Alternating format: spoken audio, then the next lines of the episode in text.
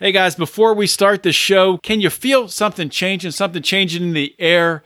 It smells a little different when you walk outside. It's it's get maybe some parts of the country getting a little colder out. You know what that means? It means it's football season. It's coming upon us, and you know, maybe not all libertarians love football, but it's okay to love football. It's okay to need a distraction from the craziness that we all uh, have to deal with in today's modern world. And what we do on Lions of Liberty, we have a great bonus show called Degenerate Gamblers.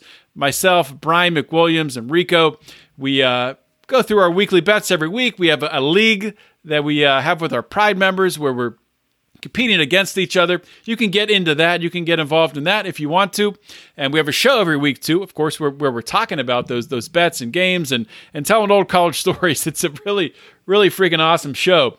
But on top of that, we've teamed up with an awesome sponsor, Football Insider Edge, and we're going to bring you a deal. Now, now these guys are bringing great content. They have a great community, awesome research.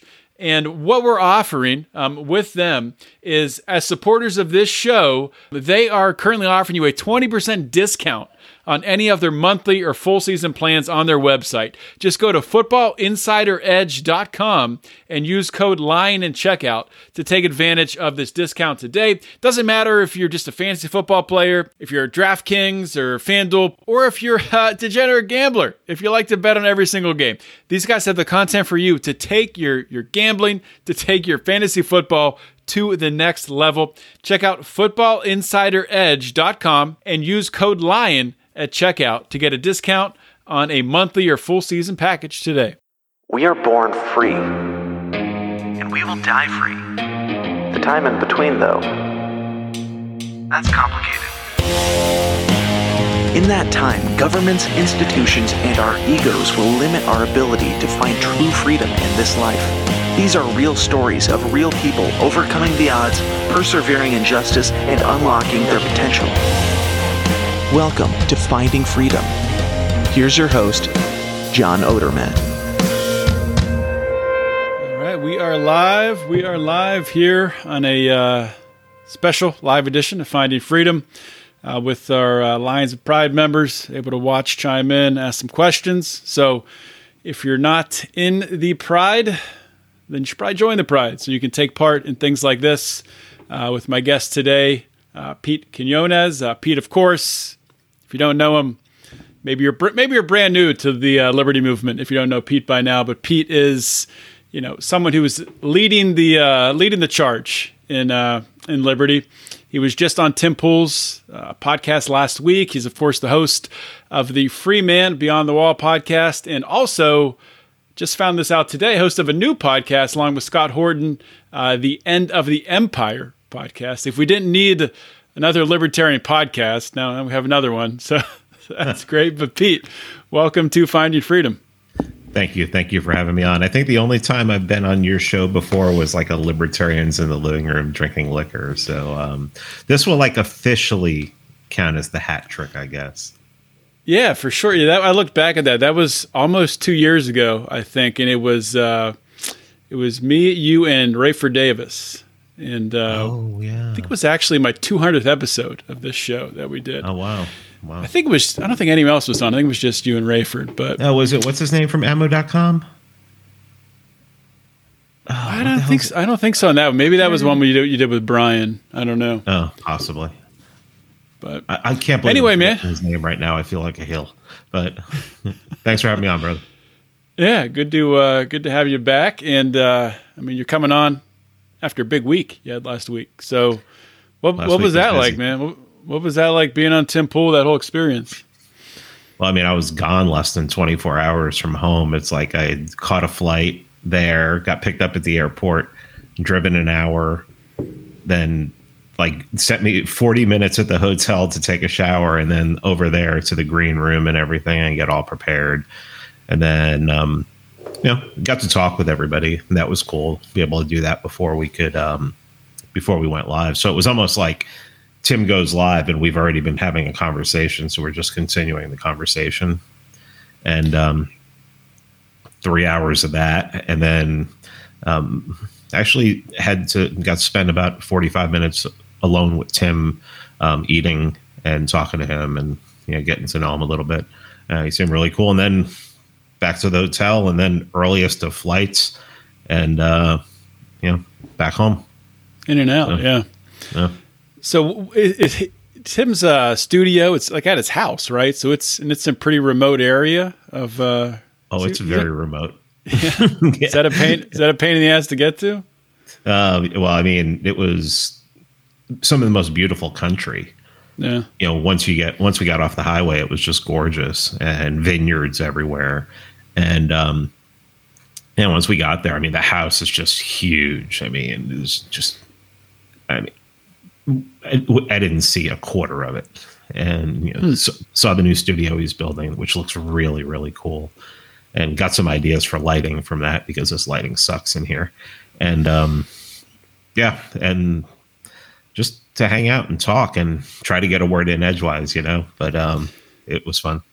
That's got to be that's kind of tough because you were on with uh, with Sean Parnell, who he actually ran for Congress in the district next to mine. Now he's running for for Senate in PA. And I, I liked how you encouraged him to run for governor. I wish he would. but he, I mean, he seems like a pretty normal Oh, he's totally for, normal for a Yeah, he- politician. Yeah, yeah when, when once that microphone is off i mean even even in front of the microphone um yeah i think he's he's an, a, a normie kind of republican you know but Yeah. he's he- he's against the wars and you know, he basically agreed with everything i said which was funny i think mark even mark even made a meme of that said again pete you're right and um yeah. that you know it was it was nice hanging out with him afterwards and before because he really is like a just a regular kind of dude you know so it was yeah I, I was honest with him you know you run for mayor of your hometown run for governor of the state and just become a you know become a populist like DeSantis and stay away from the 202 area code but yeah he has he has a plan so I mean I would not run for that seat I mean, it's Sun Tzu, Art of War. You don't go to mm-hmm. war unless you know you're going to. You know, if you if you're if you're fighting already, you've lost. Don't go to don't run for that unless you know you're absolutely going to win. So, you know, I guess we'll see what happens. Yeah, we'll see. The Pennsylvania Republican Party. I guess they have. I don't know. I guess they think he's better better fit for the Senate. I don't know. I mean, it's uh, the Libertarians running in uh, in Pennsylvania. Well, they, they don't have the nominations yet, but I mean, that's. I wish they wouldn't run. Honestly, if it's the 2 They'll- they'll- guys that are. Oh, they'll probably take away votes from the left. I don't know. I don't know. I think they'll, they'll take away votes from much of anybody, but especially with the climate of, of right now, which basically, I mean, things aren't going to change too much in the next year. It's going to come down to masking, vaccine mandates. That's going to be the election. So sure. I wouldn't And be surprised people- if Pennsylvania, most people, in the Pennsylvania LP, most people in the LP aren't willing to take a stance on that. Not a hard, not a hard line stance. That's for sure. No, and I uh, I sent messages to both of uh, maybe not both. After the Afghanistan pullout, I sent a message to the guy running for uh, or planning to run for the Senate seat in PA, saying, "Where's your statement, man?" Because Parnell had already put a statement out that was very libertarian. I mean, it was it was pretty good, and uh, he gave some written statement that was long and nobody read. Um, and then the guy running for governor, soon as uh, the current governor of Pennsylvania just reinstated the mask mandate, you know, masking my daughter in school in kindergarten. I sent him an enraged message saying, Where, where, "Where's your press release? Where's your video? Anything?" And uh, he goes, "Well, you know, I've always been against mask mandates." I'm like, "Well, are you going to say it? Like, I mean, are you're going to tell anybody?" I don't know. These people are so worried about. He's not afraid to uh, to tweet out or you know put a put a message out about supporting the cops. He'll do that, but I don't know. Pretty dis- disillusioned with Libertarian Party at this uh, this point in time. But dude, something that I I want to talk about this now because I don't want to forget it because not that it caught me by surprise, but some of the the facts and figures you brought up around China I had not heard before. And you uh, you rehashed it again in the episode with Scott. I listened to like the, the first half hour, forty minutes of that of uh, of your new podcast there, the, the end of the empire but like I, I, I wouldn't say that I've been afraid. You know, the people on the on the right. You know, after Trump lost, they were saying the, there's reports that the Chinese are on the Mexican border, right, waiting to uh, waiting to come in. Biden's going to let them in.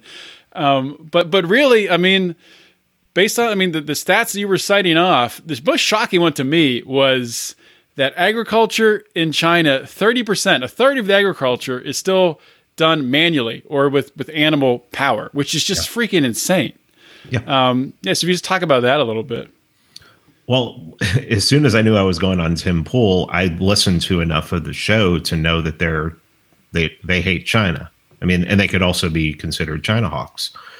So I wanted to be up on my China information as much as I could if in case it came up. And so obviously immediately just went to David Stockman and just started reading David Stockman articles. And the first article I found was about Evergrande, about their second largest real estate company, um, mortgage company, and how their bonds were trading at 50%. And then in the last week, we just found out their bonds are tra- aren't trading anymore. They've been pulled. So this is going to be a Lehman Brothers for them. That's crazy. That is yeah. insane. And then I found out that from reading Stockman that China's GDP is 255 um, percent of their de- of um, their their debt is 255 percent of their GDP, which is what the United States is actually. So it took them 25 years to do what it took the United States 108 years to do. So they're just printing money left hand over fist, mm-hmm. and so there's a lot of there's a lot of um, businesses that are, there's a they're basically trading with a dollar now because no one wants the yuan. So it's like everywhere they go, they're trading with the dollar. So the, and then there's a ton of other stuff like um, then um, Ryan McMaken put out an article reviewing a book called Unrivaled. Uh, it's a Harvard professor. He wrote it in 2018, and he just went down the demographics of the country and I mean, I was like, I was floored. I just couldn't believe it. Um, Harvard, China. I'm trying to find it right now. Yeah, here it is. It's by Michael Beckley. It's called Unrivaled Why America Will Remain the World's Sole Superpower, Cornell Studies, Insec- um, Insecurity Affairs. Michael Beckley is, this guy's like in one of the um, foreign policy departments at Harvard, and he's a war hawk. He's not a realist. He's not an anti-war guy. He's a war hawk. And he just goes down all of these incredible stats. The one about 30%, how 30% of the agriculture is done, how they have a higher rate of diabetes than we do. And that's not due to obesity, it's due to malnourishment. Um, he talks about their their warships compared to ours and how um, they can't even match. In and they talk about um, how basically they're if you look at the United States and like we have a good relationship with Canada, we have a good relationship with Mexico. They have so many people on their borders that they have no, they have terrible relationships with. I mean, just 2014, 2015, mm-hmm. there have been firefights between troops between Chinese troops and Vietnamese troops. Then you have the whole North Korea. They're sharing a border with North Korea. I mean, talk about being saddled with you know just. I mean, and then you just find out. Then you like you really start thinking about it, and you're like, okay, the Belt and Road Initiative. Everybody's worried about this. You know, it's like China is going to build a, a, a road from China to Lisbon. It's like, well, and and Scott Horton did it perfectly. He's like, well, how are they going to do that? Are they going to declare war on every country in between, or would they have to go in and pay people off and almost be diplomatic?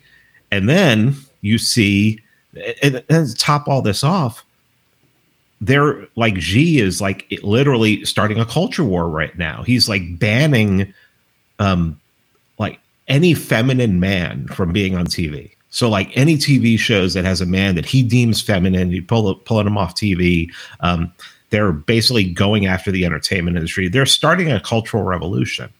And that cultural revolution is going to be pointed inward, unfortunately. They're going to mm-hmm. declare war on their own people before they do anything else. And by the time they do anything else, I mean, they're going to be, they're at the point where they're so weakened that, I mean, really, what, what are they a military threat to us? If their economy is just absolutely being decimated. And I talked to somebody today who made a great point. He said, um, what they're doing, like with you know, there are all these things. Oh, what happened to Jack Ma? What happened? You know, all these businessmen what did, are what did just happen to Jack Ma? Do you know Who knows? about that? who knows? But I talked to somebody today who's pretty in the know, and he says what Xi is doing is any he's eliminating anyone who he's trying to get out of the way anyone who is in bed with the Davos crowd, with the World Economic Forum crowd, because Russia's not having any of the World Economic Forum stuff. China's not having any of the World Economic Forum stuff. So what you're also what you may be seeing right now is a reaction to a Chinese reaction to the Great Reset. And it looks like so many politicians in this country, including governors and state legislatures, are bought and mm-hmm. paid for by the World Economic Forum. It looks like Xi is actually going to war against them, and he may be getting some, uh, maybe moving some people out of the way who have been doing business with them. It's it's interesting, and I mean, I I mean, even more so after after hearing you know hearing this stuff. I I'm not afraid of uh, you know the Chinese invading the United States. What I'm more not afraid of, but it's just kind of the reality of of what's happening is you know with China pushing fentanyl into this country through the you know through the drug trade up through up through Mexico. Whatever happened with COVID, you know, I don't know if that was U.S. U.S. funded, uh, you know, virus, uh, virus. Uh, what's the word? Gain of function research in the uh, in the Wuhan lab, Wuhan lab gone wrong. Who knows? Um, stuff like that is is what I'm worried about with China. These things, these sort of like dirty little things that can happen, or I mean, even just U.S. companies doing business with China. When I worked in nuclear energy, um, the company I worked for, whenever we would we were, we were building four nuke plants in China. Whenever anybody would go over there, you would just take a dummy computer with nothing on it because you knew they would steal everything on it. So so things like that. I mean, China's not a threat to to take over, but they're a threat to st- steal a lot of technology and um, you know maybe kill a lot of Americans through fentanyl and, and things like that if they can, which I, I think they will. So. I mean, there's different mitigations to prevent that, of course. Nobody legalizing was, drugs. nobody was declaring war on. No, nobody was talking about doing anything to Colombia or Central America when all the cocaine was coming here and killing people in the 80s. So why is this such a big deal? I'll tell you why it's a big deal. I'll tell you why China is a big deal right now. Because we've been taught that we have to have an enemy. And especially people on the right, they don't find Russia as an enemy anymore, especially after the whole Russiagate thing and everything. They don't, they're sick of the war on terror. And so who's the enemy? Well, America needs an enemy. All right, so it's China. It's the ones who took our gerbs. That's the easiest enemy, the easiest enemy we can think of. And it's just really low IQ reaction, reactionary brainwashing of Americans who are just we well, we need if, if we don't have an enemy. I mean, it's really like almost neocon thinking where where it's like, well, I mean, we have to, you know, we can't just sit back. You know, it's like when the when the Cold War ended, when Russia, when the USSR broke up. You know, Pat Buchanan's like, okay, let's concentrate on home now. You know, let's make ourselves the most prosperous country in the world. We can't get out of our own way. Everyone's in. Oh, th- they might be doing better than us over there. They're the enemy. Oh, I mean, I mean the fentanyl thing. It's like, on, how many how many countries? We've never declared war on South America when they, when cocaine was coming here. Why? Mm-hmm. Because the CIA was bringing it in. So who do you think's bringing this in? I mean, do you really think anything's coming up, anything like that's coming in here without somebody knowing about it, without it making its way? I mean, drugs are in prison. Come on, you know No, they make it across right. borders and make it over walls in, in many ways. And as far as COVID goes, I mean, you know how long, you, you know how long people thought the Spanish. They said that the Spanish flu in 1918 came out of China. It was one of the original stories. Then they were like, well, it had well since it's really spreading in Europe, it's probably somewhere in Europe. It came out of Kansas. So how the hell do we know where? How we think we know where this came from, but we've been fed a. I mean, where Yeah, are we getting true. our where are we getting our information from? You That's know, true. The, the cathedral. Everybody. You know, it's funny.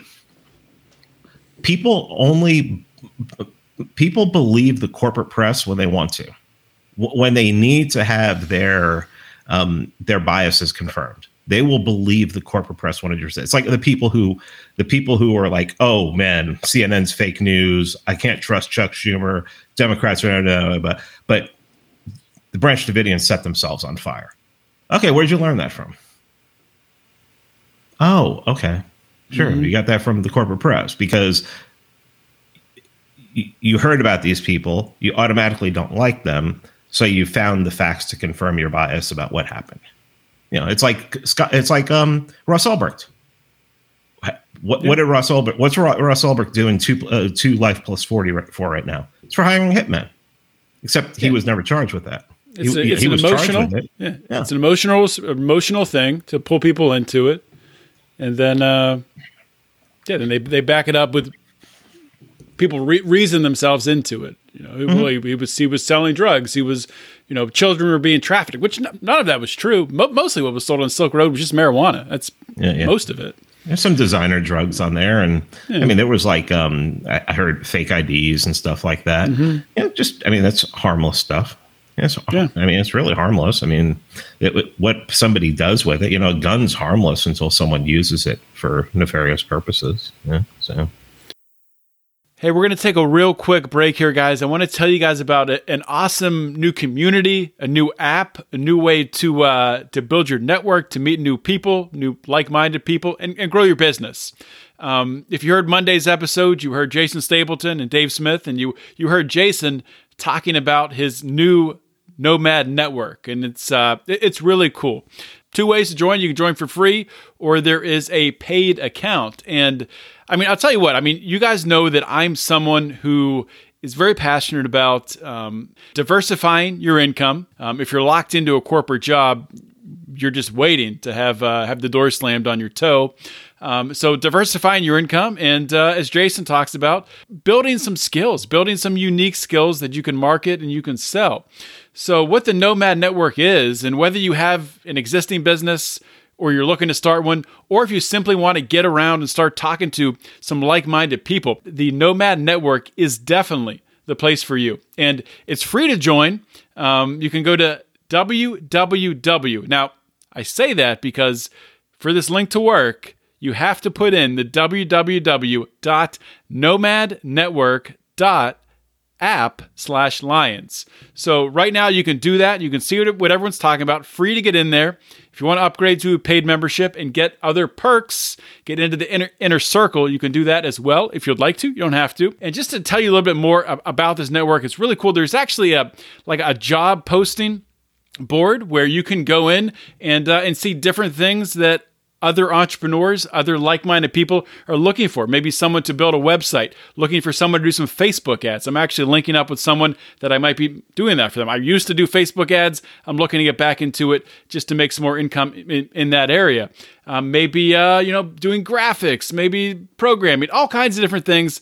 This is a growing community, and guys, this is going to be huge. I'm telling you right now, it's going to be big. So go to www.nomadnetwork.app slash lions and get your free account today.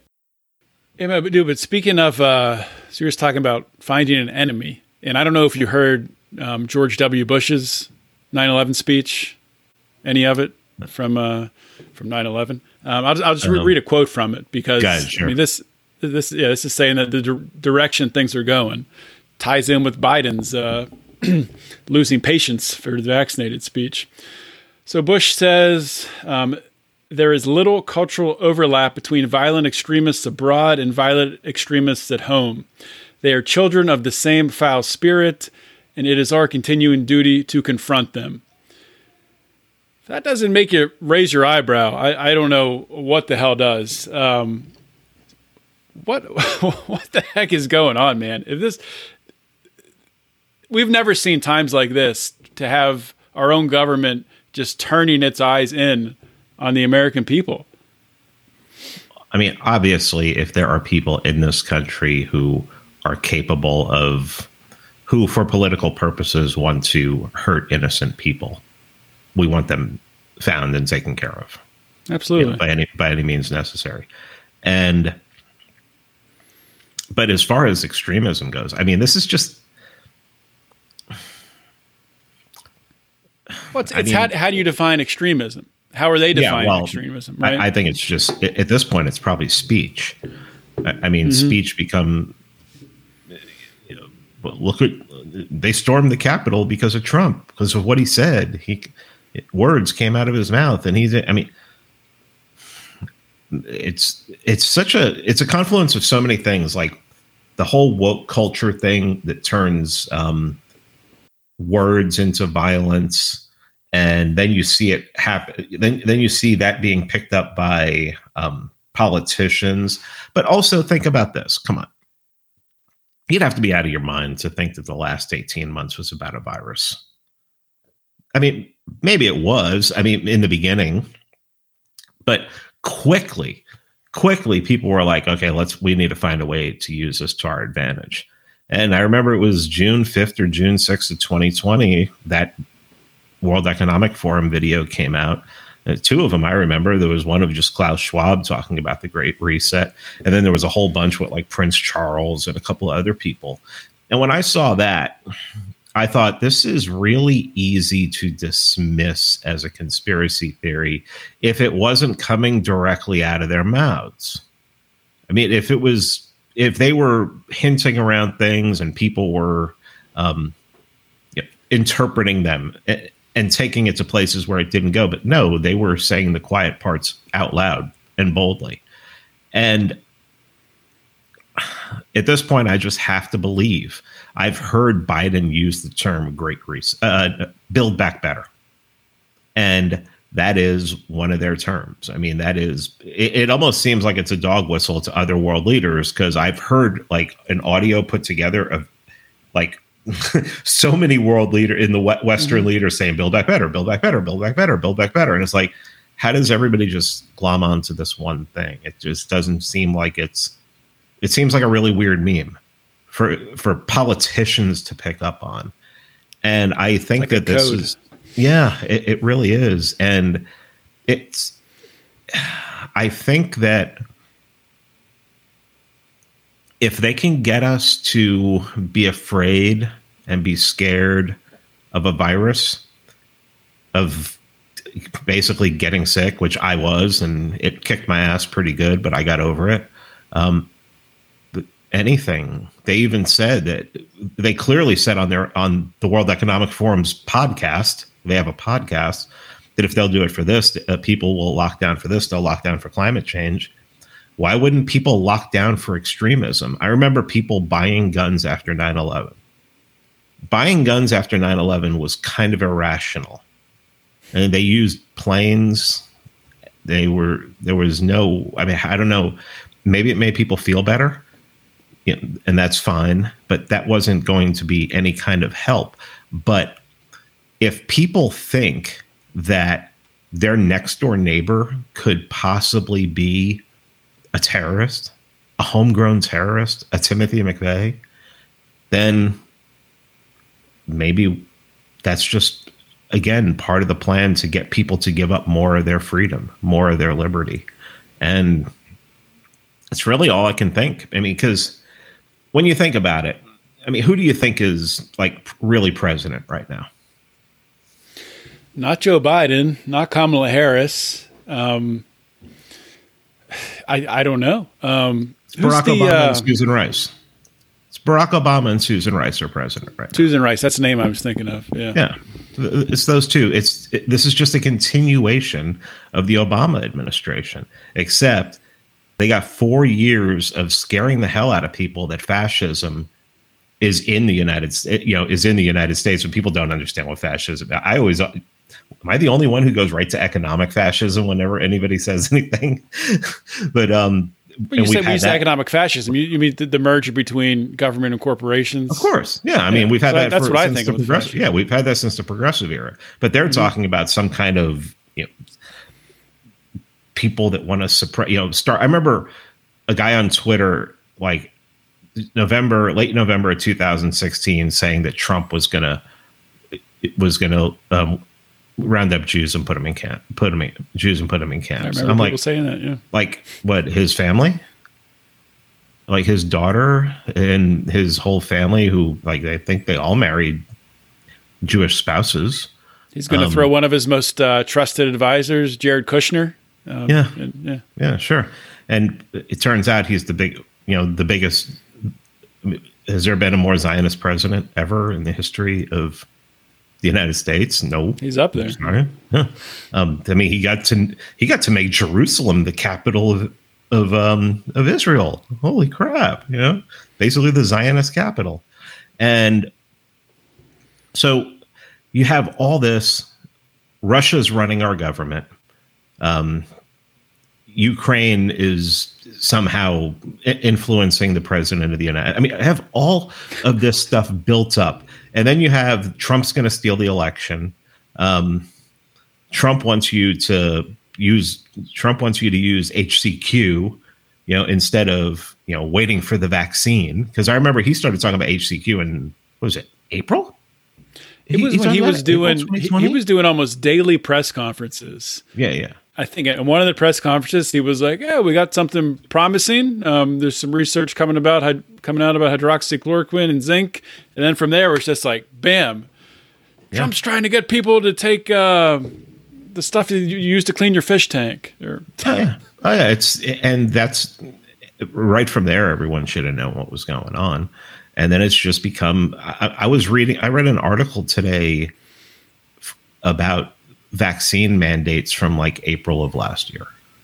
I found an article from like April of Really? last year from factcheck dot factcheck.org. I think it was from, and it was basically the same article that this witch had written this week.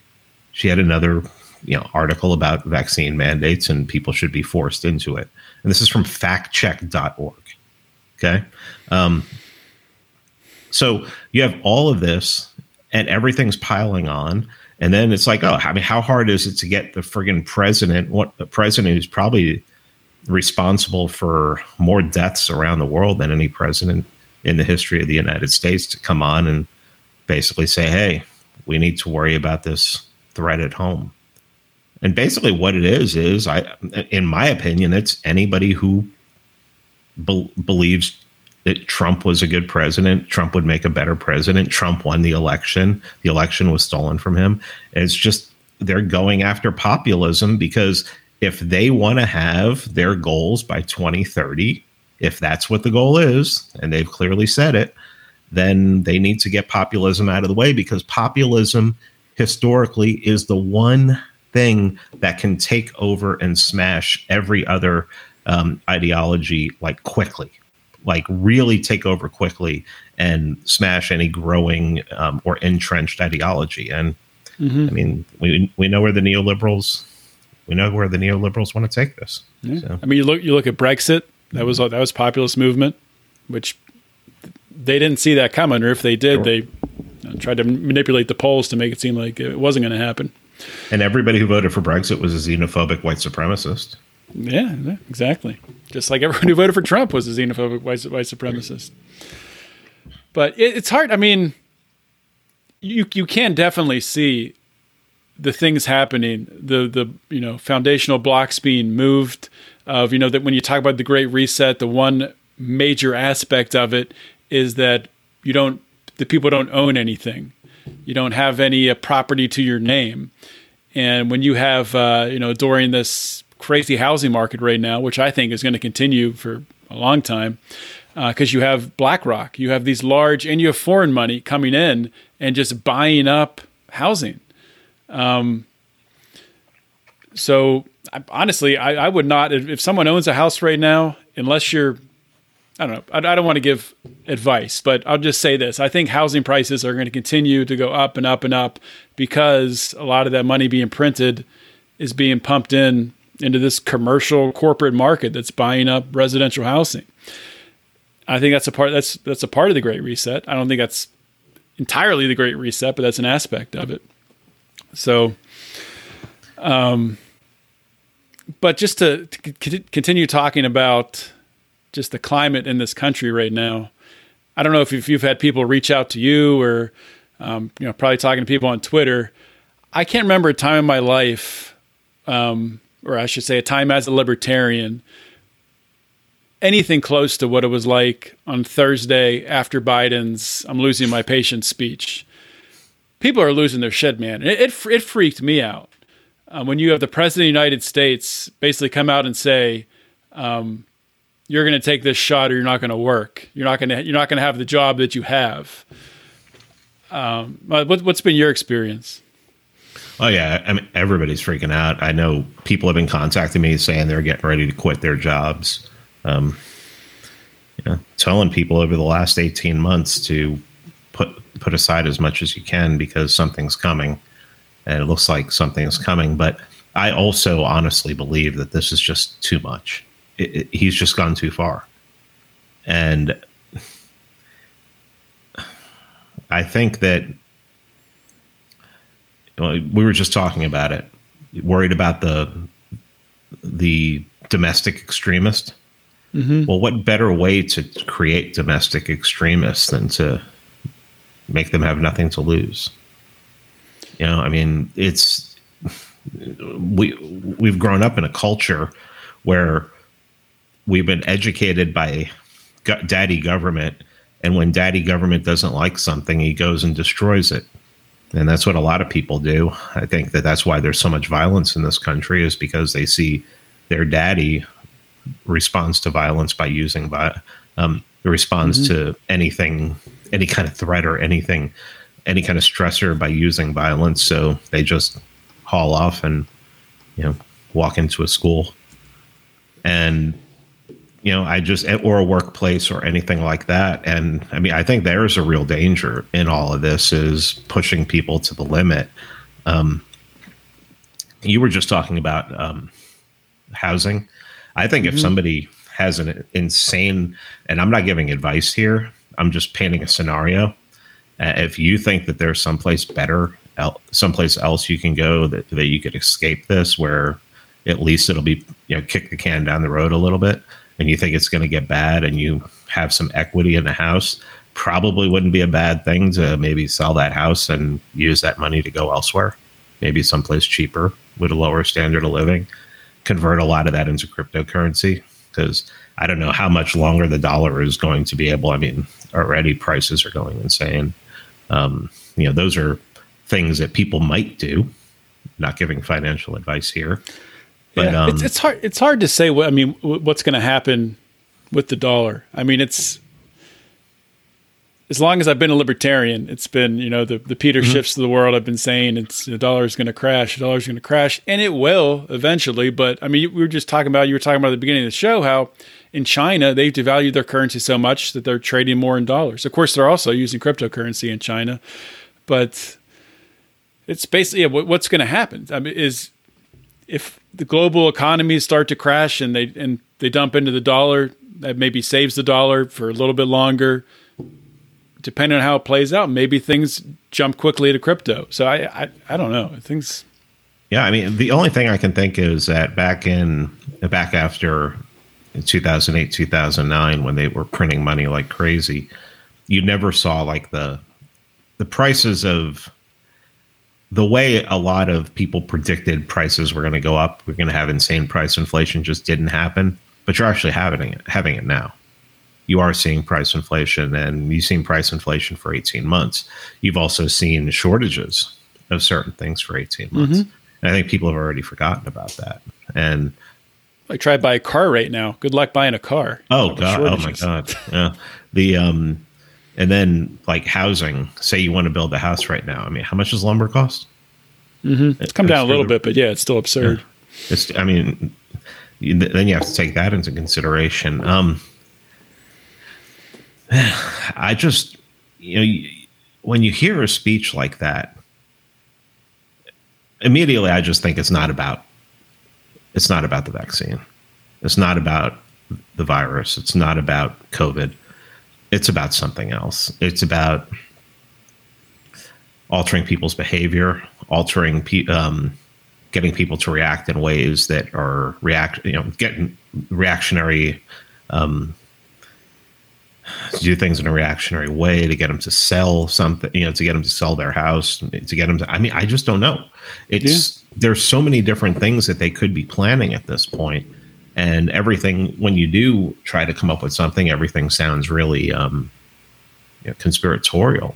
But I mean, if the last 18 months has taught me anything, it's just a conspiracy theory is really just spoiler alert because every time, you know, it's like I, before anyone talked about vaccine passports, I was talking about vaccine passports. And you're like, and everybody's like, yeah, it's, that's good. That's good. Put the tinfoil hat on and everything. And then I'm like, well, you know, I was saying in April last year, this is all going to be about a vaccine.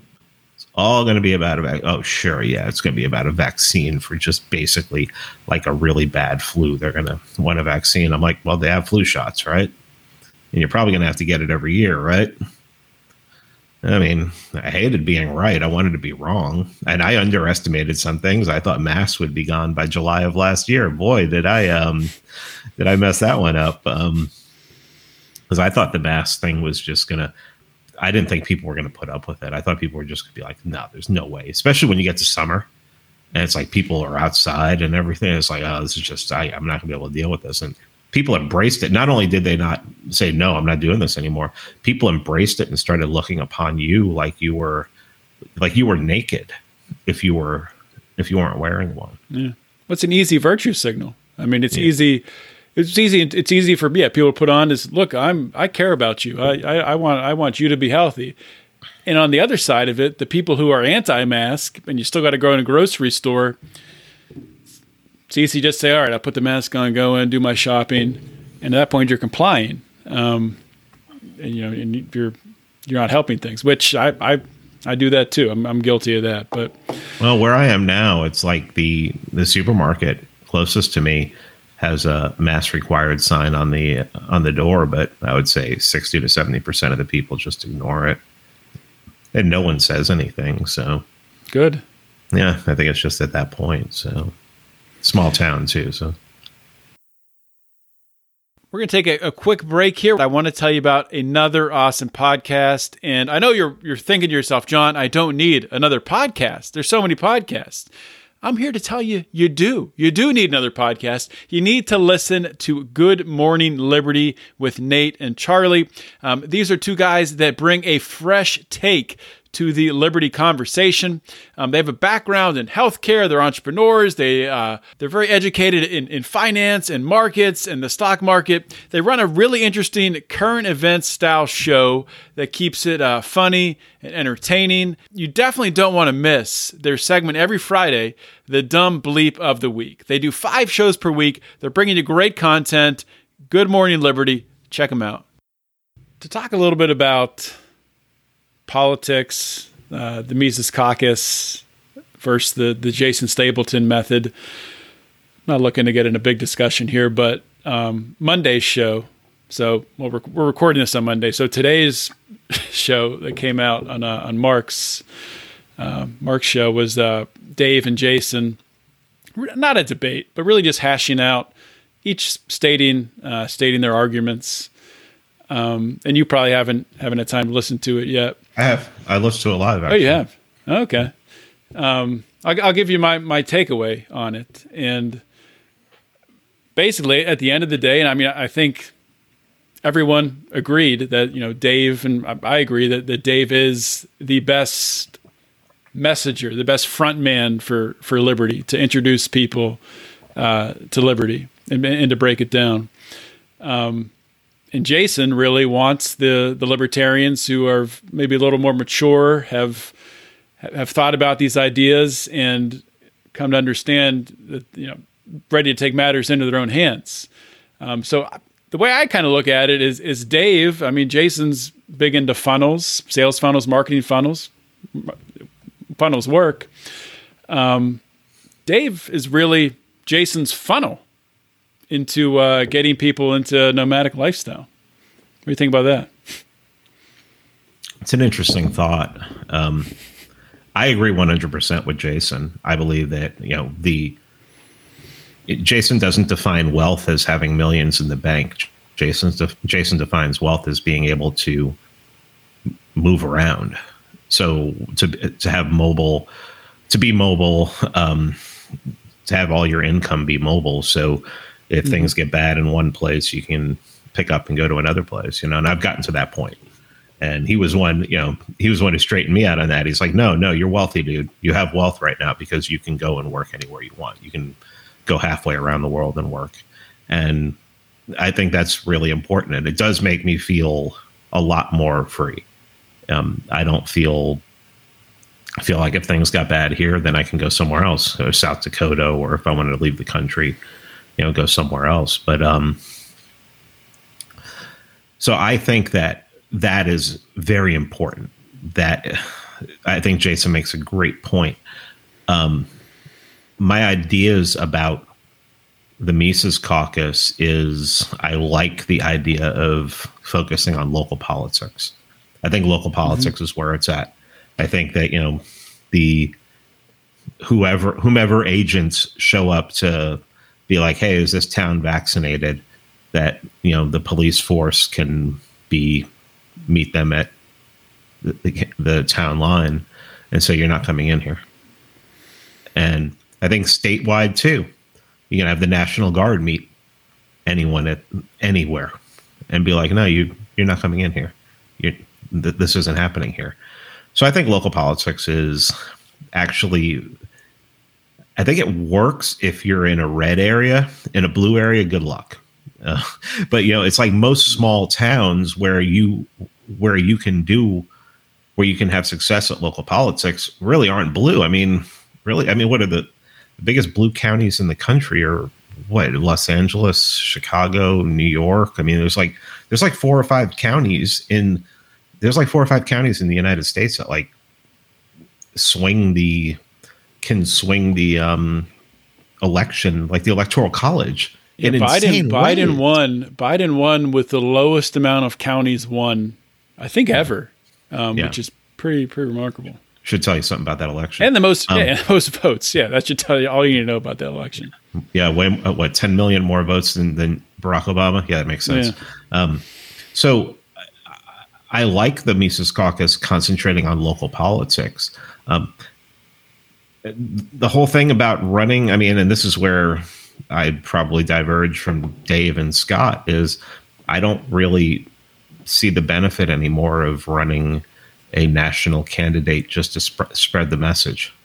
It just doesn't, is unless the message is join the Libertarian Party Mises Caucus and we're going to we're going to take this over locally but we're running nationally to running a national campaign to spread that message is kind of odd. You know, where you're like, hey, I'm out here in national politics, but all politics is local, and we don't want to have really anything to do with the 202 area code, but we're all about local pot. It just seems kind of odd to me. So um, I don't think I, I think better local strategies are more important right now than a rebooting of the Ron Paul revolution, which didn't do anything to stop people from getting locked in their homes for 18 months. So you would rather see Dave Smith run for uh, mayor of the town he lives in or governor of New Jersey than uh, president of the United States? Yeah, I think all politics all politics is local. Mm. No, I mean, and also I'd love to just see it, you know, and if he were to run for governor of New Jersey, he could still get on Rogan, he could still get on Tim Pool, and he could still do all of those things that are a net benefit to a presidential run, except it'll be all politics. Like I said, all politics is local. That's all I'm gonna I don't care about national politics anymore. State politics interests me only in that like you have like um, three or four outliers in um, Abbott, and DeSantis, and Kristi Noem that are willing to, you know, buck the trends, uh, um, go against the controlled opposition, which is the federal GOP, and sort of do their own thing. But yeah, I mean, I just don't see. I, I mean, in the last eighteen months, I if the last eighteen months tells me anything, I don't know that there's going to be a rekindling of a Ron Paul revolution. But I think that good, targeted, well thought out, well planned local politics can kick in something like uh, Hans Hermann Hoppe's "What Must Be Done" strategy. I mean, to be honest, I think the Mises Caucus can. I'm kind of torn. I mean, I'm, I'm a contributor, I guess, you know, member of the of Mises Caucus. I still am. Yeah. I, I, I support what they do. Um, and they, I mean, I, I see them, you know, I, I see the guys in Pennsylvania and, you know, other parts of the country getting involved in local politics, getting out, knocking on doors, doing that type of stuff. Um, but yeah, it's, I, I don't know. Like when I had Dave on uh, two weeks ago, I brought up the, uh, the hypothetical. You know, say Dave is running for president and he's running against Ron DeSantis and uh, Kamala Harris or insert whatever yeah, evil demon Democrat is on the ticket. Uh, and basically, they would be saying, this Democrat would be saying, we need to have vaccine mandates. We need to have mandatory masking nationwide. All, the worst things you um, you have to be vaccinated to, to travel, to leave, to interstate travel, everything. Basically, the worst things you can think of. And Ron DeSantis is you know running on against all of that. Um, and I asked I asked Dave if that were the case, and say you know they're doing their their polling, and this is all hypothetical. So imagine the polling's actually accurate, and it's looking like Florida. And Dave's Dave is getting enough of the vote in Florida that he would lose it for uh, for Ron DeSantis. Would you drop out? Would you say, you know, maybe the people in Florida should vote for Ron DeSantis, not for me? I don't. I don't. I mean, I. I think Dave. Dave's response was basically. Um, I, I don't want to put words in his mouth. You guys can go back and listen to it if, you haven't heard it. Um, but that at the end of the day, you know, Ron DeSantis isn't a libertarian. You're still talking about two two people who are, um, you know, statists.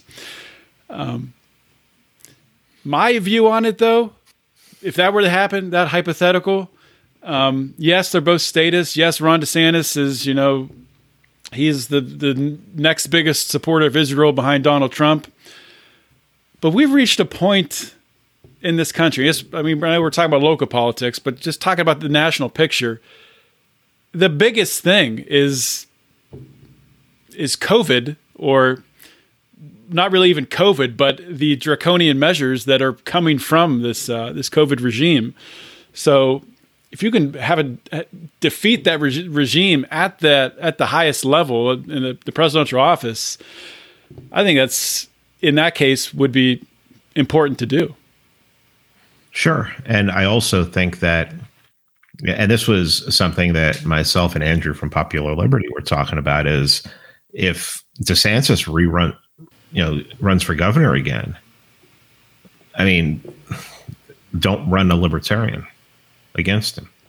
Dave did say that. Dave did say that nobody yeah. should run against DeSantis, which I like. I like that a lot. Yeah, and you same thing in any state. You don't run it against anyone who's good on the the topic of the day. I mean, every libert- every libertarian, especially every ANCAP, once and especially voluntarists too, um, they're living in their head thinking that you know, oh, I, I, can't even have opinion on politics. If I have an opinion on politics, I'm a statist. I've said this on a couple podcasts. I was on I was on a Facebook in a Facebook group, and someone asked the question, "Who's a bigger statist?" Who was a bigger statist, Murray Rothbard or Hans Hermann Hoppe? And people were like literally take they were taking this thing seriously. Wow. And I'm like, so if you have an opinion about how things work in the real world, or if you come up with a strategy for you know, maybe you see something happening in politics like populism or the Cold War just ended and now a bunch of Republicans are saying no more war, let's concentrate on economics and things like that, even if it's bad, even if it's not the best economics, but you still can maybe ally with them and push them in a certain direction. Um, why wouldn't you do that?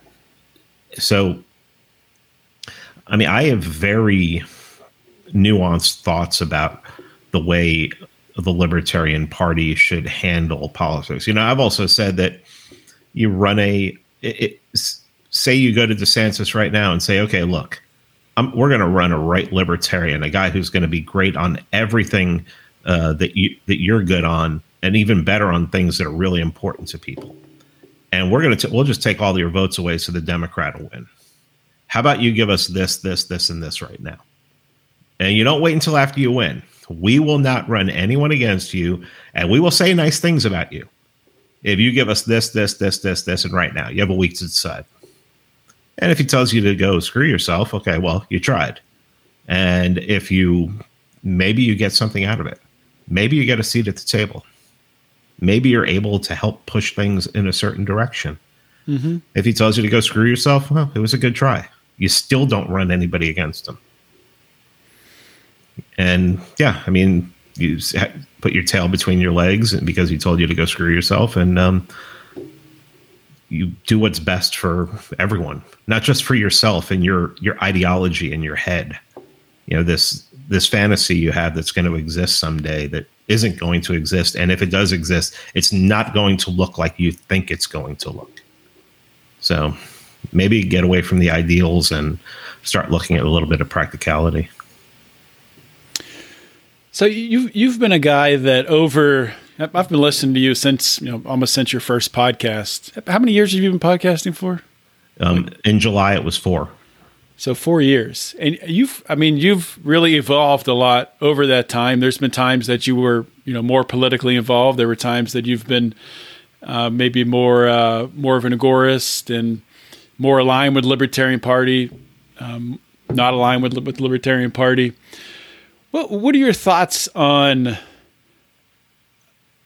consistency versus um, being open to evolving um, with with what changes in the world, with what changes think, in, in, your community? I, I don't think there's a disconnect at all. I think I still believe all the same things I believed in that first episode. I just opened my eyes to the real world and it didn't start with COVID. It started way before. It started before that. It started probably a year before that. I started wanting to talk to different voices and hear different opinions. But when COVID, and so, you know, I played on the edges a little bit. But when COVID started, it just, I just realized that I, I live in the real world. Um, everything seemed pretty comfortable up until that point. Um, but there are real world consequences. Politics is, exists and I wanted to abandon politics there for a while, mostly because I had decided that the only way I would ever do politics is through the Libertarian Party. And then the Libertarian Party was such a complete and utter what, failure. What was your reason? What was your reason for that? Oh, that I mean, I'm a libertarian. Why, why, why would I call myself anything else? And um, you know, and God, who who reads '90s Rothbard and thinks that that's any good? You know, that was pretty much my. Then COVID comes around, and I, I see the Libertarian Party just at you know still talking about civil asset forfeiture while people are like locked in their homes and stuff like that, and it's just like these guys suck. So I just dropped out of that, adopted agorism for a while, and then just came back into through reading other things, picking up, um, really understanding Hoppe's Democracy, the God That Failed, and then reading like getting into older Moldbug, um, unqualified reservations, Moldbug, and reading Burnham through um, things that he things that Moldbug was talking about, and reading some other unnamed authors because I don't want to get anybody upset and get anybody re- get anybody reing. I also read a lot of Lenin and Stalin and Marx and Engels over the last 18 months. No one complained about that. It wasn't until I started reading Moldbug and uh, and Hoppe that people started losing their crap.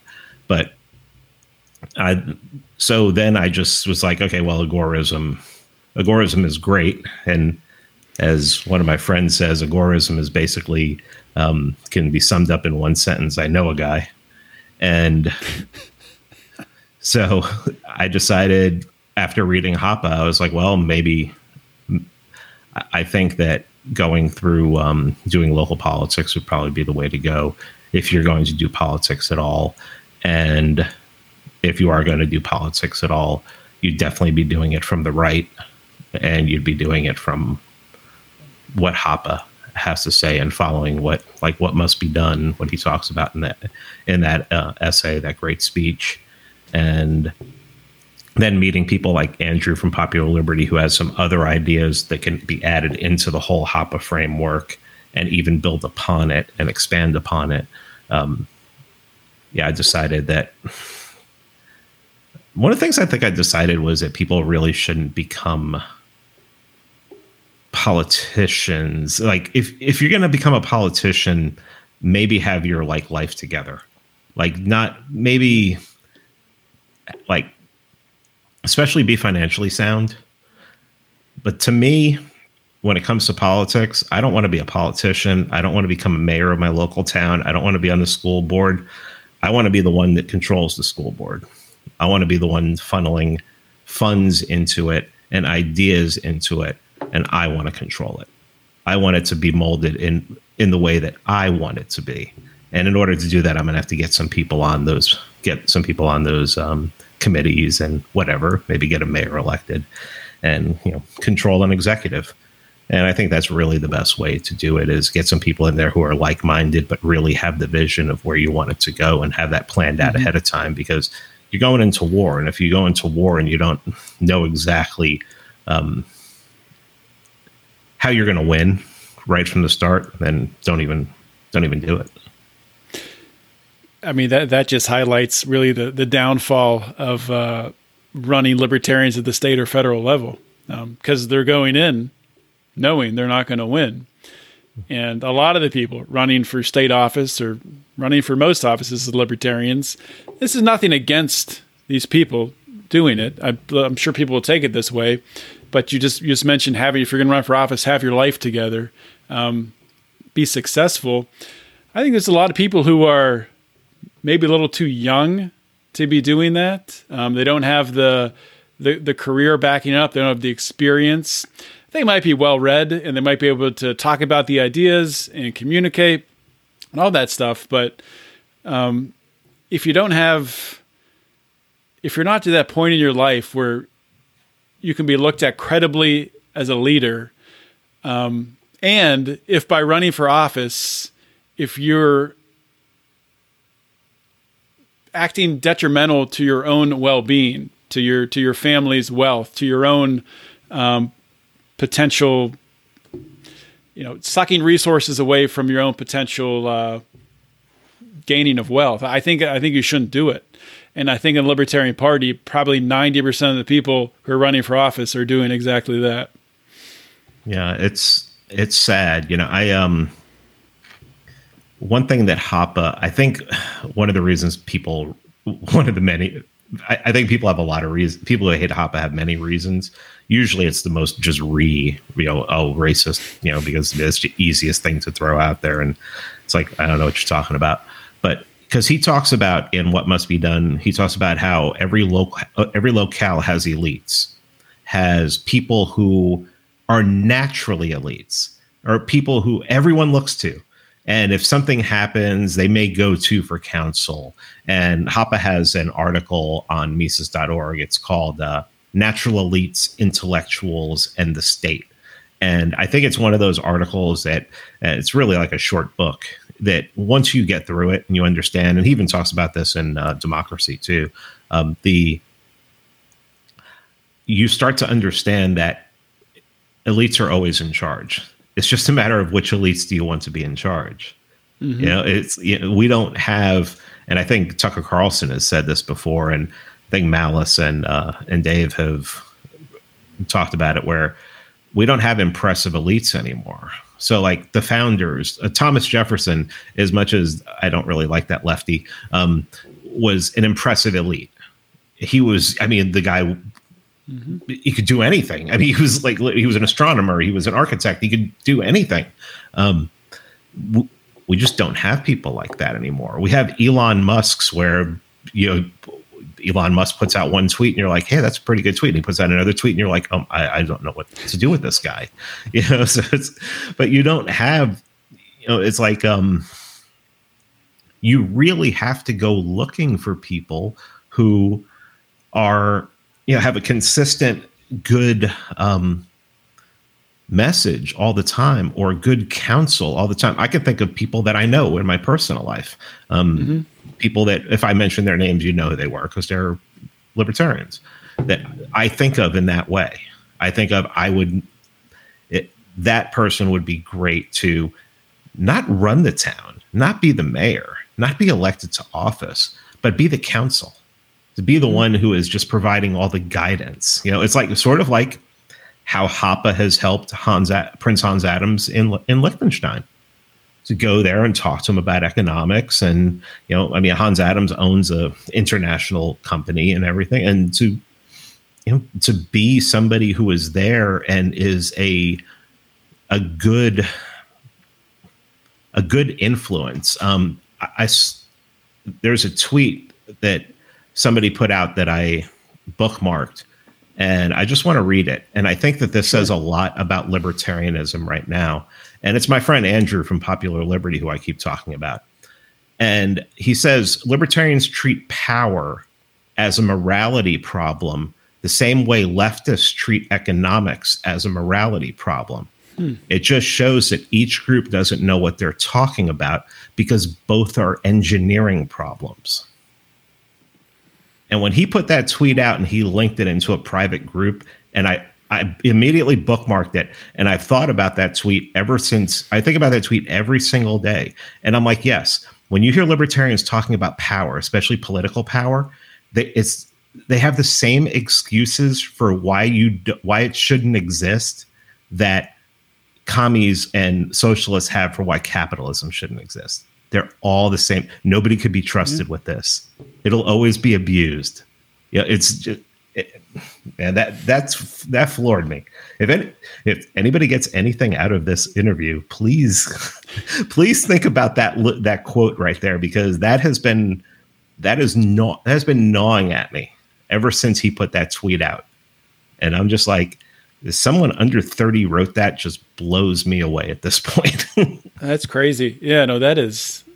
Yeah, I'll, I'll, link to that on the show notes page. I'm going to think about that a lot too. I'll, uh, I'll, yeah, I'll link to, I'll, I'll uh, link to it. I'll put it in your DM. All right. In our DM. Yeah.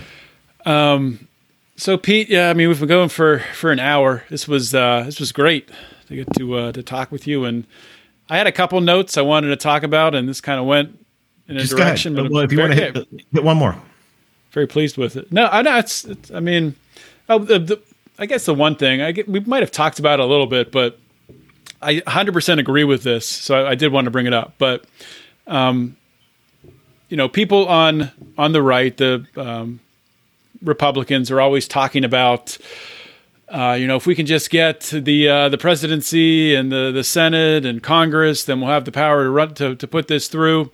And you brought this up on Tim Pool. They had that with Trump, and the left is still in charge. The uh, the I mean, the, the they control the media, they control academia, they control the culture, they control the school boards. Um, and my I mean, my question on that is, I mean, the answer to that, from my perspective it's local. It's taking your school board back as, as mm-hmm. the first step. But yeah. I just want to get your, you know, if you have anything to add, add there that you didn't get to talk about on Tim Pool's show.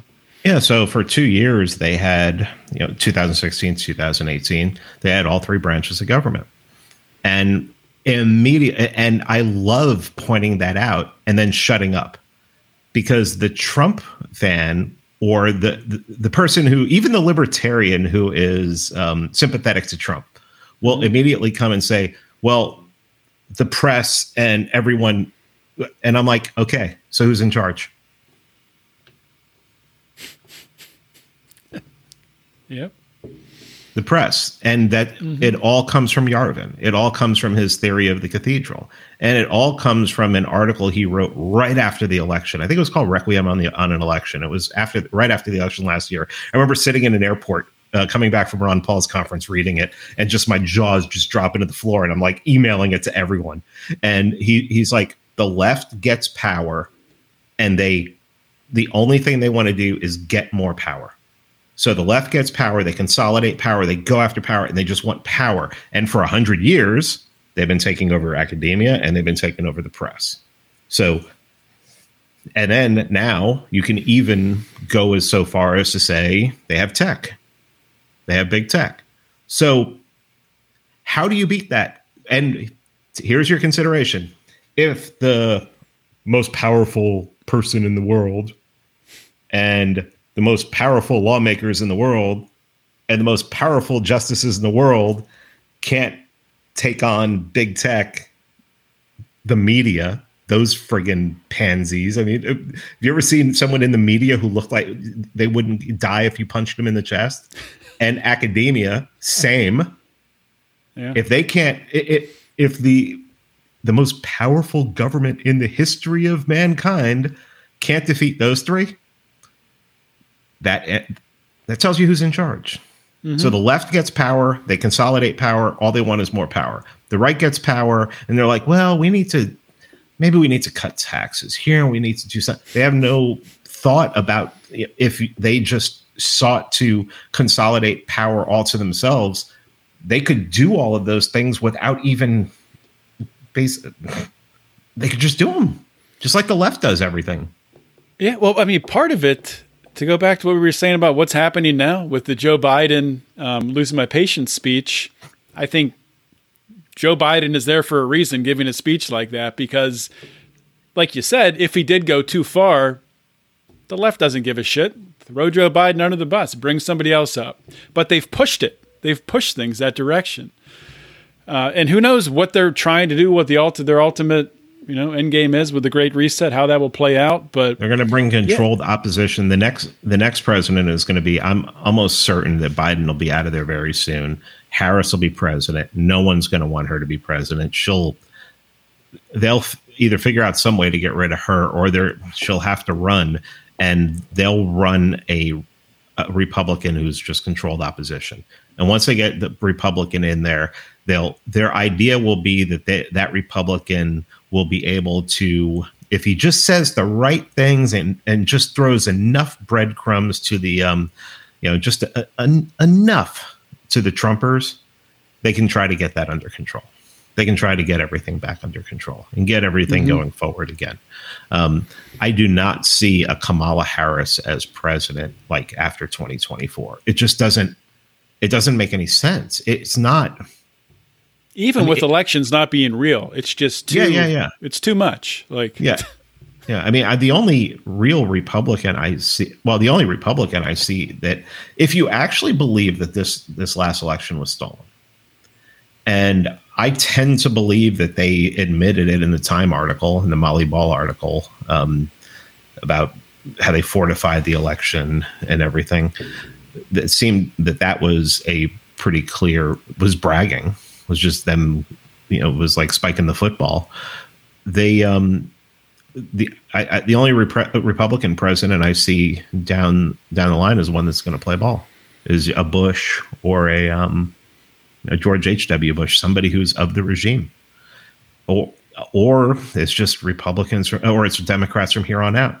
And I would almost much rather see it be Democrats from here on out. I would love to see President Kamala Harris in 2024 because then I absolutely think that finally maybe we can have somebody. I know texas has a serious secession talk right now but i mean with everything that's happening with all the federalism we've seen working at work in the last 18 months i mean it just seems that secession is on the table. It, that we're going to see it in our lifetime. That it just doesn't I think so. It, I mean, or we're just going to have a hot war. We're going to have a hot civil war. I mean, we already have. People don't realize. I mean, we're going to look back and we're going to see these clashes in the streets between Antifa and Proud Boys. Even though the head of the Proud Boys is FBI informant, um, they're going to look at that as like a civil war, a civil war happening in the street. I mean, people. Has it sunk into people yet there were cities on fire in the United States last year? Those are mostly peaceful fires, Pete. Yeah, but it's. I mean, I look back on you know Yeah. things that happened in Central America in the '80s and towns being burned down and seeing those pictures and everything, and it's like you know, really, it's like we are we're a banana republic with air conditioning. It's just it's absolutely amazing to me that People, have stayed just seeing it. comfortable enough that they were able to look at their TV and say, "Oh, look, Minneapolis is on fire." That sucks for them, but or, it's not. Or, it wasn't or Kenosha, impacting- dude. Yeah. Kenosha. People don't that because the Kyle Rittenhouse thing like um overshadowed it. That city was. I mean, do you realize how much of that city got burned? Mm-hmm. It's just. I probably nuts, don't. Man. Yeah, I haven't. Yeah, I should look into that more. Holy crap. And no one no one talks about that. No one talks about the fact that there were revolutionaries paid or whatever in the streets last year setting cities on fire and killing people. And no mm-hmm. one wants to talk about that. And you wonder why so many people are going right. Yeah. you wonder why so many people are going back to church because they're Well, you know- because they're know what- trying to find the center. They're trying to find something that is in reality. I mean, and church is rea- more reality than politics is right now. Even if you don't believe in God and you're just going to church out of custom or tradition or something, it's more reality than clown world that we're in. We've been in. You know what's really interesting about about people going back to church? And I, I do agree that I mean, just in my own circles, I see more and more people who used to be atheists and now they're they're they're just they're looking they're looking for for something. They're looking for you know some some sort of faith um, something else to look towards than this chaos that's unfolding. But uh, the pastor of my church was just saying this week that attendance is down a little bit like 10% or something which is to be expected with what's happening with covid. But giving normally this time of year they're starting to think to scramble how they're going to meet their budgets. Now they're like 200% ab- above the pace of people giving. So pe- people are looking for something to uh, to to get behind, to uh, to support as as they watch this country and the world unravel. Yeah, It's crazy. And Vin, Arm- Vin Armani said it last year, uh, or it might have been earlier this year. I can't remember. He's he and I did like six or seven episodes over like a six or eight month period that like really went wide. But he said, how you still you still call him Vin, you don't call him Cyprian. I, I'm. Uh, it- it's not. It's no disrespect, and Vin know, doesn't. And Vin doesn't care. Yeah. But um, the when you see language being changed, when you see like herd immunity being basically deleted from history, when you see that men can become pregnant, when you see this just everything becoming insane and you don't know what to believe anymore and you're just confused about it all you return to something that has 2000 years worth of tradition and 2000 years worth of footing and you s- mm-hmm. wrap it around yourself so you don't go insane. And it's really the last 18 months especially I mean, I I can't believe that you know how many people have been alive in, in the history of mankind. Could it be you know 100 100 billion, 200 billion? And I'm alive at this time when this crap is happening. I mean, really, I mean, think this is like witch trials, man. Mm-hmm. This is as bizarre as like witch trials. It's like the un the, the pandemic of the unvaccinated. Can you can you believe that that is a meme? I mean, With with with seventy five percent of the population having one shot, it's a pandemic of the unvaccinated. I mean, come on. And then there's those of us who like got it, got our asses kicked by it. I mean, I know people who got it and they were over it in two or three days. I mean, I got my ass kicked by it for like two, two and two and a half weeks. Did you get, you I- get- did you get yours after uh was like the PorcFest time frame? Of course, I got mine Yeah. at the pork. I, I got mine at PorcFest. I got You home. probably run you probably run down as shit coming back. That's probably and why I wasn't taking. I well, I wasn't taking vitamin. I wasn't taking my vitamins when I was there. Yeah. I wasn't taking my vitamin D. I had forgotten my vitamins, and I didn't stop to get any. And I think I honestly believe if I had had my vitamins, I probably wouldn't have got it. But um, yeah, I mean, it kicked my ass. But I feel with what I know and everything I've read, I feel comfortable now. Maybe if I'm going to an event that is large and has a large amount of people, maybe I'll take some of that thing that starts with an IV prophylactically, you know, like the um, like Bret Weinstein has been talking about. Um, but as far as I'm concerned, if I get it again, it'll probably be nothing. It'll probably be a couple days, and I have some supplies that I'm not supposed to have, um, just in case that happens. We reading reading comments here. Yeah, and I was looking, trying to figure out. Yeah, looking at this one. I was wondering if I posted this. It's got to be the different Blake Wilson. Um, one of my best friends' name is Blake Wilson. He's not in the Pride, so I was wondering, did I post this to the to the main page? Maybe I did. But uh, Blake says everyone wants to find some peace right now with how messed up the world is. I'm starting to see a slightly better connection with neighbors than the last couple of years, even though we are polar opposites. I have faith that we, the people, will come together and the pendulum should start to swing back. It is saying no, hmm. yeah.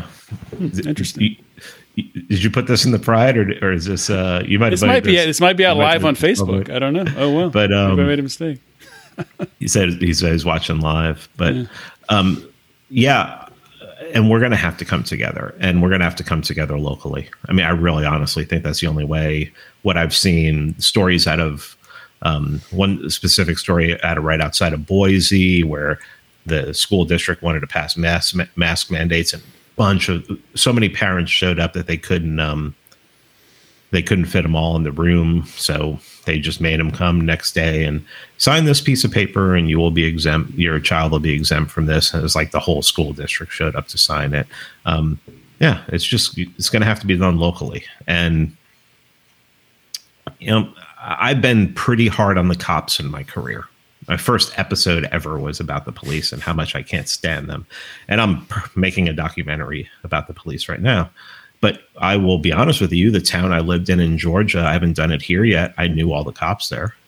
Um, I mean, I lived in a I lived in Atlanta, but it was like a, this was like a satellite of Atlanta, and I mean, I basically knew there was like twelve cops for the city. I knew them. I knew them all. I wanted to get to know them because I don't want them thinking that I'm a threat and them coming in and freaking killing me in my sleep. Mm-hmm. Because we live in an insane world.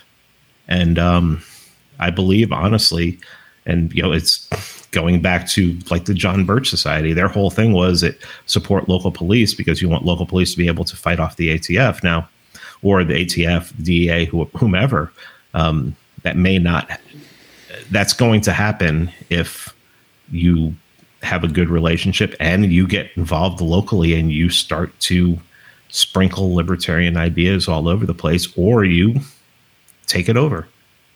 I mean, that's I think that's where we're at right now with all this until all this stuff is over, until all this um, you know mandate until the word mandate disappears from friggin' culture from from the cathedral spitting it out every day um, i think everything's going to have to be local yeah I, I, couldn't agree with you more and appreciate you for I appreciate you, Pete, for coming on for an hour and 20 minutes, a little longer oh, yeah, than we uh, we agreed on. This oh, awesome cool. conversation, though, man. Really appreciate no it. Go ahead and uh, plug everything that you that you got going on. Free Man Beyond the Wall podcast. Check it out. And um, I think uh, tomorrow, who's it? Um, just released an episode with um, who did? Oh, Scott. Scott and I, Scott Horton and I, just started a new podcast under the Libertarian Institute banner called "The End of the Empire." I released the first episode on my on my podcast feed today to try and get some more people, drive some more people to it. And then I have a interview coming out tomorrow with the classic Tom Luongo, who has been around and written for LewRockwell.com for a lot. I mean, he wrote the first article ever about Bitcoin for LewRockwell.com. Wow. And he's just, I love the guy. He's uh, my age. We have a lot in common. Both grew up in New York and everything, and um, we both pretty much see the world the same way. Um, my Substack, by any means necessary, it's just basically where I rant. Libertarian Institute, obviously. Um, go see the Monopoly on Violence. Um, it's on Amazon Prime if you still have Amazon Prime, and yeah, it's our documentary about anarcho capitalism. And um, there's one more thing. Um, go read Unqualified Reservations by Mencius Moldbug. Start started the first started the first article and keep going. Yeah, I need to I need to read more Moldbug. It's uh it, it takes it takes work to read Moldbug. It's uh, not you know it's not easy. Got to get used to it. Well, I mean, I, I read I read theology. I read classic theology for so many years. It's kind of I, I, can pick up stuff like that pretty easily. I, I know how to filter. All right, Pete. Well, thanks again for coming on the show. I appreciate it. Thanks, John. All right. Okay. Want to tell you also about friend of the show, long time supporter of Lions of Liberty, Tyler Colford, aka Crypto Man. And uh, his new track, his new song, First World Problems. If you haven't heard it, going to play a clip of it in just a minute here. In the song, Tyler doesn't hold back. He he rips into cancel culture, grifters, inflation. It's a really good song. It's a really fresh take. Please, wherever you listen to your music, be it Spotify, iHeartRadio, please go and uh, like and follow Crypto Man so you get all his music support our friend Tyler, a, uh, a guy out there who is fighting for liberty, uh, fighting that cultural battle. And uh, I'm going to play a clip of that new song right now. Check it out. Cost of education when internet is free. Blind window makers simply cannot see.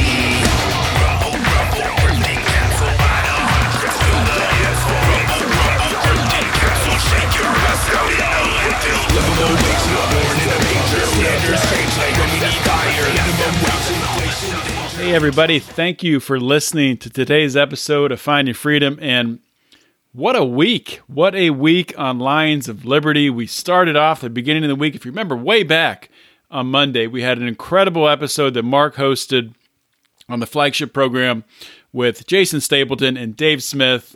Um, it wasn't a debate, it was a nice discussion um, talking about where they explained their messaging and the reasons for why they are so passionate about taking the uh, divergent paths that they're taking. Well, they both believe the same same things. They both believe in the ideas and the principles of liberty, but are going about it in different ways. And I think uh, there's room for both. Just to get my opinion on it, maybe I'll talk about it more later.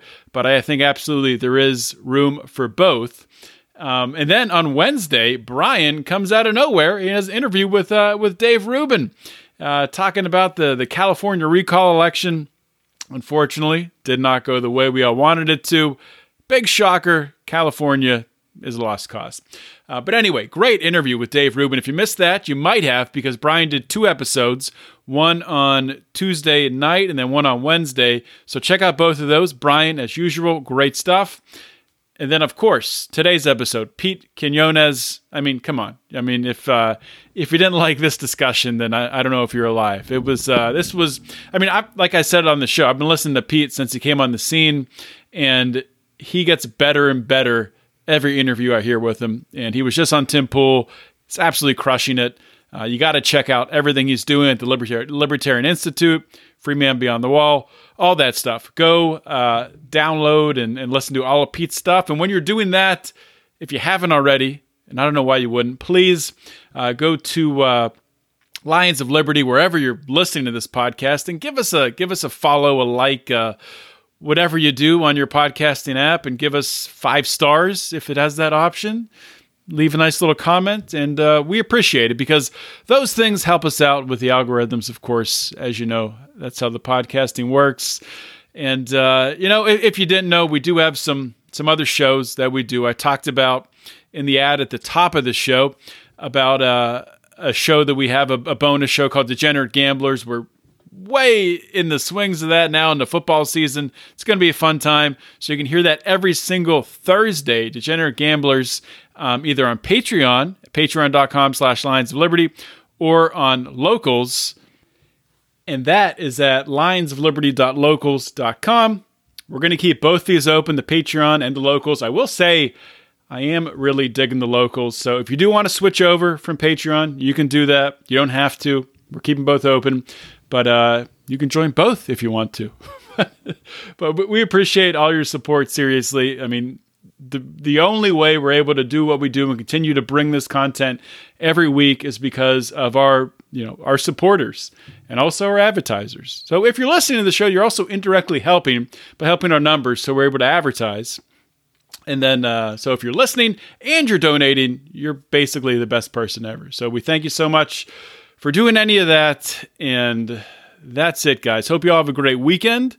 Relax watch some football. I'm uh, heading to a wedding out of state with my wife. And then on Saturday, we're coming back down through uh, Happy Valley, uh, Penn State, and we're going to the whiteout.